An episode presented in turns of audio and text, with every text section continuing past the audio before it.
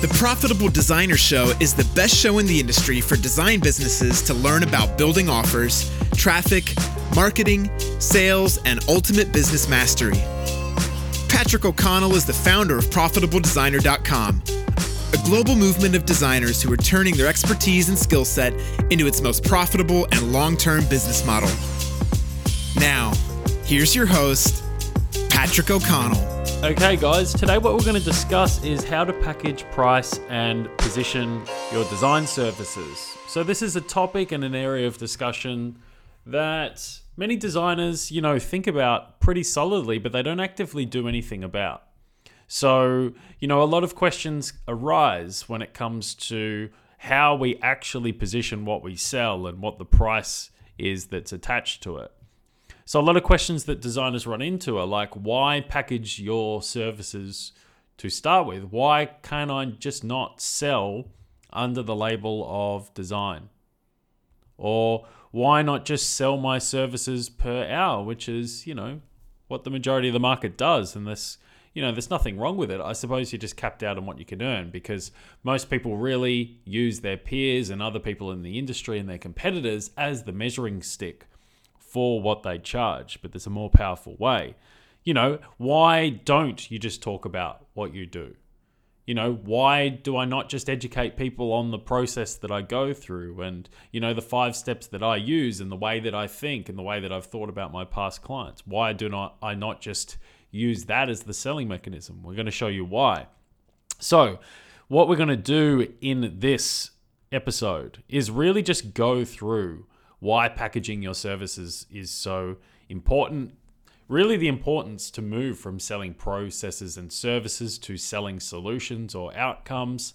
Uh, we're going to show you, you know, the three areas and the three circles that you need to converge to build a really powerful offer then show you actually, you know, the questions and the criteria that you should go through and lead yourself through to build a really powerful and valuable offer for your market then how to identify what kind of price that you can associate to that. So, first, what we want to do is just explain why packaging your design services is so important. So, what we're going to use here is uh, the idea of walking into the supermarket. Um, obviously, lettuce. You know, you can buy a whole head of lettuce for about 49 cents uh, in the fruit and vegetables section, right? And many people do purchase this, okay? So, people either purchase this lettuce or for other situations, people are happy going to the pre made section and buying a bag of cut up lettuce salad, okay, for $3.49. Why would people be interested in spending seven times the amount on a bag of lettuce that only contains about a fourth or a fifth of the amount of lettuce in a head of lettuce? When you look at it from the raw material standpoint, it doesn't make sense to pay seven times more for four times or four, five times less. But there's a real key here, and it is the fact that the bag of pre cut, pre chopped salad mix is a solution to a problem, whereas the head of lettuce is just the raw material. So a lot of people make purchasing decisions based on the convenience and the level of solution of the problem. The issue with the 49 cent head of lettuce is the fact that it's bulky, that you have to take it home, that you have to, you know, pull off all of the leaves individually, then you have to wash it, then you have to chop it. Then most of the time people don't use their whole head of lettuce, then you have to throw it out after it's gone a bit soggy and sour in the fridge, okay? On the other end of the spectrum, is the bag of pre cut, pre arranged salad ready to go. You grab it, you take it home, you cut the top off the packaging, and you pour it into the bowl. It's ready to go. Okay? The convenience and the fact that it's supplying a solution to a problem justifies why people are more interested in paying seven times the amount for it. And this is exactly how we want to think about our design services because a lot of designers just sell the raw material. You know, they sell the lettuce, they sell the the labor in what they're doing, but they don't respect the context in which their materials and their services are being applied. So many designers are thinking that the key is to just grow fantastic lettuce and have the perfect process for lettuce, but they don't actually think about the context in which the customer uses the lettuce and what scenarios the customer or the client is going to use that lettuce in. If they thought about these things, if they thought more about their customers and their client situations and what their clients need, then they would actually innovate and create better products and services using their raw ingredients. So, what we want to do is really move from selling processes, you know, selling design services, which can be seen as the raw material, to selling solutions. So, selling the solution to a problem. All businesses have problems. All businesses have an unlimited amount of funds to spend on solving the biggest problems that they encounter in their business. And the majority of times that businesses engage with designers, they're looking for a bigger solution to the problem, but the designer isn't thinking in terms of, you know, what the end solution is for that client. So the more that we understand that our design services by themselves is just a raw ingredient, it's really what we can combine with our design services, whether it's, you know, another application, another skill set, another piece of advisory or expertise that allows us to create a combination offer very similar to how the salad is built. It's really the processing of the lettuce and the packaging of it into a hand sized portion that makes it seven times more valuable. What can you add to your design offer? How can you create a hybrid model that combines your design skill set with something else that makes it 10 times more valuable for your marketplace? Okay, so within our Design Authority training program, this is what we focus on is really taking the raw ingredients and finding the best way to manipulate them and create a hybrid of what you already know and what you can very quickly learn to produce a very valuable solution for your marketplace, which allows you to charge based on the value that you provide. So, how do we build one of these offers? Well, it is really about trying to get three major areas to converge on each other. So, let's go through these three areas. The first area is obviously the skills that you have. This is an absolute given. You know, it's your experience up until this point, your ability to deliver a skill, a service, a area of knowledge. Second area is industries that you know. So, business types or individual types, uh, what makes them tick, how their businesses are structured, you know, what they're moving towards, you know, their conditions, their environment. But most importantly, the third thing is the market's needs and desires. So, the market's needs and desires are by far the most important thing because this is what dictates where money is spent. You might understand an industry and you might have a particular skill, but if that doesn't overlap with where big business problems or big business opportunities are located, then people aren't willing to invest money in it. And this is where a lot of designers fall down because they're pushing their design services to an industry that they might have experience delivering with. But unfortunately, the businesses they're pitching to don't have a need or desire for what they're selling. The way to identify the most effective way to communicate your value is to show what kind of problem that you can solve that they may have.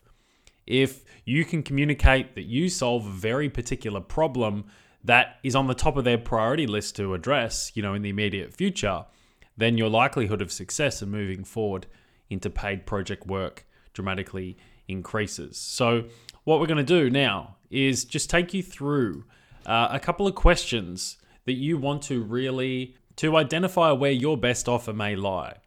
So what you want to do is think about, you know, the best clients that you've had up until this point. The highest paying clients, the easiest clients to get along with, uh, the clients that the entire process of delivering was just really easy, enjoyable, and you got rewarded for it. So figure out who these guys were and what their current situation was before they engaged with you. What problem did they have? Where were they trying to get to? You know, what was the cost of them staying where they were? financially, emotionally, in regards to whether their situation was costing them time. What was the number one most important thing that they wanted to accomplish out of your engagement? So, not what you were giving them, but think in terms of what they were thinking to reach out to you. What was the one event or outcome they were trying to get to? You know, if it's a five step process and you were getting them the step two, where were they trying to get to? Next question is what is it worth to them to get to this desired event? You know, if we are only going to provide, you know, a logo design or branding identity for a mum and pop bakery, then it's only going to be worth $400 because that's all it's worth for them to get to the desired result of, you know, a logo for a very small business.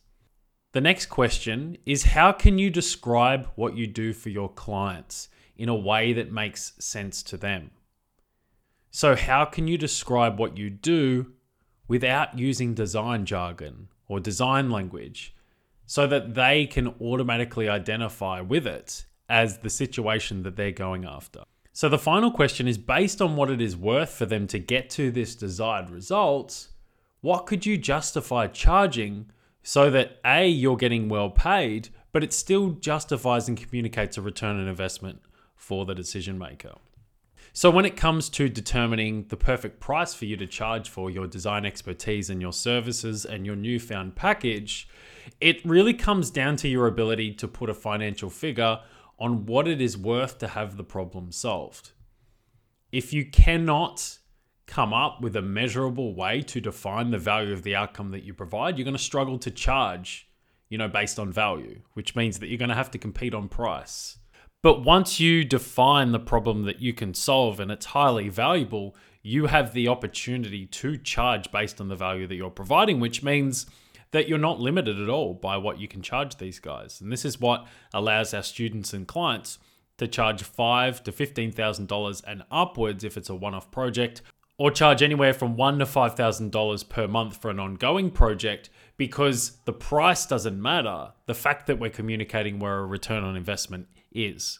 So, some common pitfalls to avoid when thinking about how to package, position, and price your offer. So, the first thing is selling processes instead of solutions, or selling your design services instead of solutions. You have to move to the solution offer if you are looking to charge real amounts of money, okay, that you can build a really, you know, sustainable business model off. Next pitfall is not doing the research yourself to find prospects' problems and identifying the most serious problem that you can solve with your skill set, which, you know, is unfortunately what a lot of designers do. They just offer a huge and wide range of services, you know, some of which are only a 20th of the value of others. The real profitability and the real potential for your design business is finding the most powerful and painful problem you can solve for your market and spending all of your time continually solving that problem. Next pitfall is thinking that you're limited by your current skill set and not open to acquiring the skill set to move to more serious problems. So, a lot of designers aren't prepared to go learn another skill because they think, you know, I've spent the last four or five years learning what I've got. This should carry me through. Well, the market doesn't care what you think. Okay. The market only cares about getting its problems fixed. And if you're only going to communicate that you can bridge 40% of the gap, someone's going to go to a better solution than you. Okay. Next pitfall is not defining what it costs your prospect to have this problem and what they stand to gain. If you cannot identify what it's costing them to have the problem that they reach out to you with and what they stand to gain, it's going to be very hard for you to charge based on the value of that outcome, which unfortunately means you're going to have to compete with price shoppers. So, to quickly recap what we've covered here, guys, first, we need to move beyond selling raw material and start selling packaged solutions. Okay, the next thing that we covered is really the three areas that our offer has to satisfy. So, we need these three circles to converge the skills that you have, the industries that you know, but most importantly, the market's needs and desires. We went through a few questions as to how you can build out a more powerful offer and you know the criteria to make sure that you do. Then we went through, you know, determining your perfect price and how to structure things, how to charge based on value, and just a few common pitfalls to look out for as you're building out your new design offer. So that's it from me today, guys. As usual, any questions you've got, feel free to fire through an email, patrick at profitabledesigner.com. That's it for today. Speak to you soon.